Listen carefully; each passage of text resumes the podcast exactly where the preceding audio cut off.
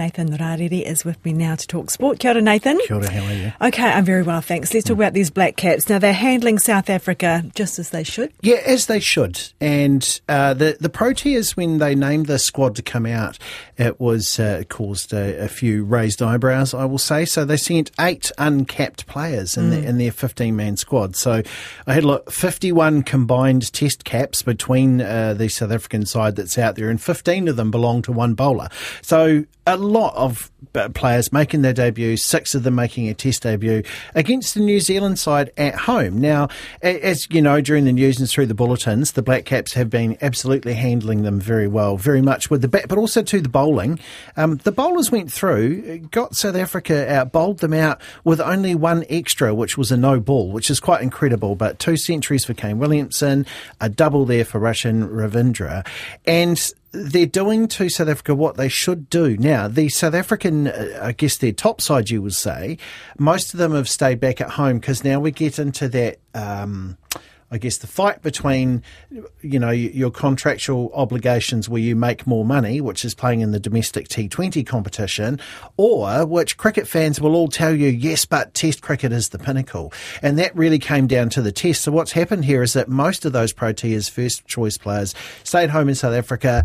It's hard for these players coming up. They're doing their very best to be here, uh, but there's obviously a real drop off in the standard. And what it's doing is handing Test Series championship points to New Zealand. So Remember when we won that world title? It takes about three or four years for the cycle to go, but you get 12 points if you win a test, four if you draw, six if you tie. However, what they're doing effectively is handing 24 to New Zealand, and I believe it will be the first time we beat them in a test series over here as well. So, yeah. look, they're, they're doing what they can, but also huge congratulations to the Black Caps for not I guess, not dropping the standards. Where, where, where, it becomes annoying is for countries like the Netherlands and Ireland, who are desperate to be playing tests against a lot of big nations, going, we could send a team that might actually do a bit better than that, thanks very much. And they're just sending us, you know, a, a real drop standard side here. So, way to go, Black Caps. Apart from our openers, they need to be a bit better, but yes, well done. Yes, okay. Right, the football ferns, they've got an Olympic qualifying tournament coming up this week. They have, and it puts the Phoenix in a similar situation. So, the Phoenix lose six players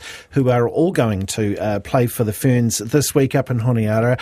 However, the Solomon Islands has been a place where the All Whites have slipped up and lost games and come back and go, oh, well, you know, the pitch was bumpy or whatever. So, in the same way as uh, the South African cricket have really let this happen to themselves, New Zealand football can't do this. They've really mm. got to hammer home the advantage they got. All the publicity for the football ferns last year was fantastic. It's the most that they've received.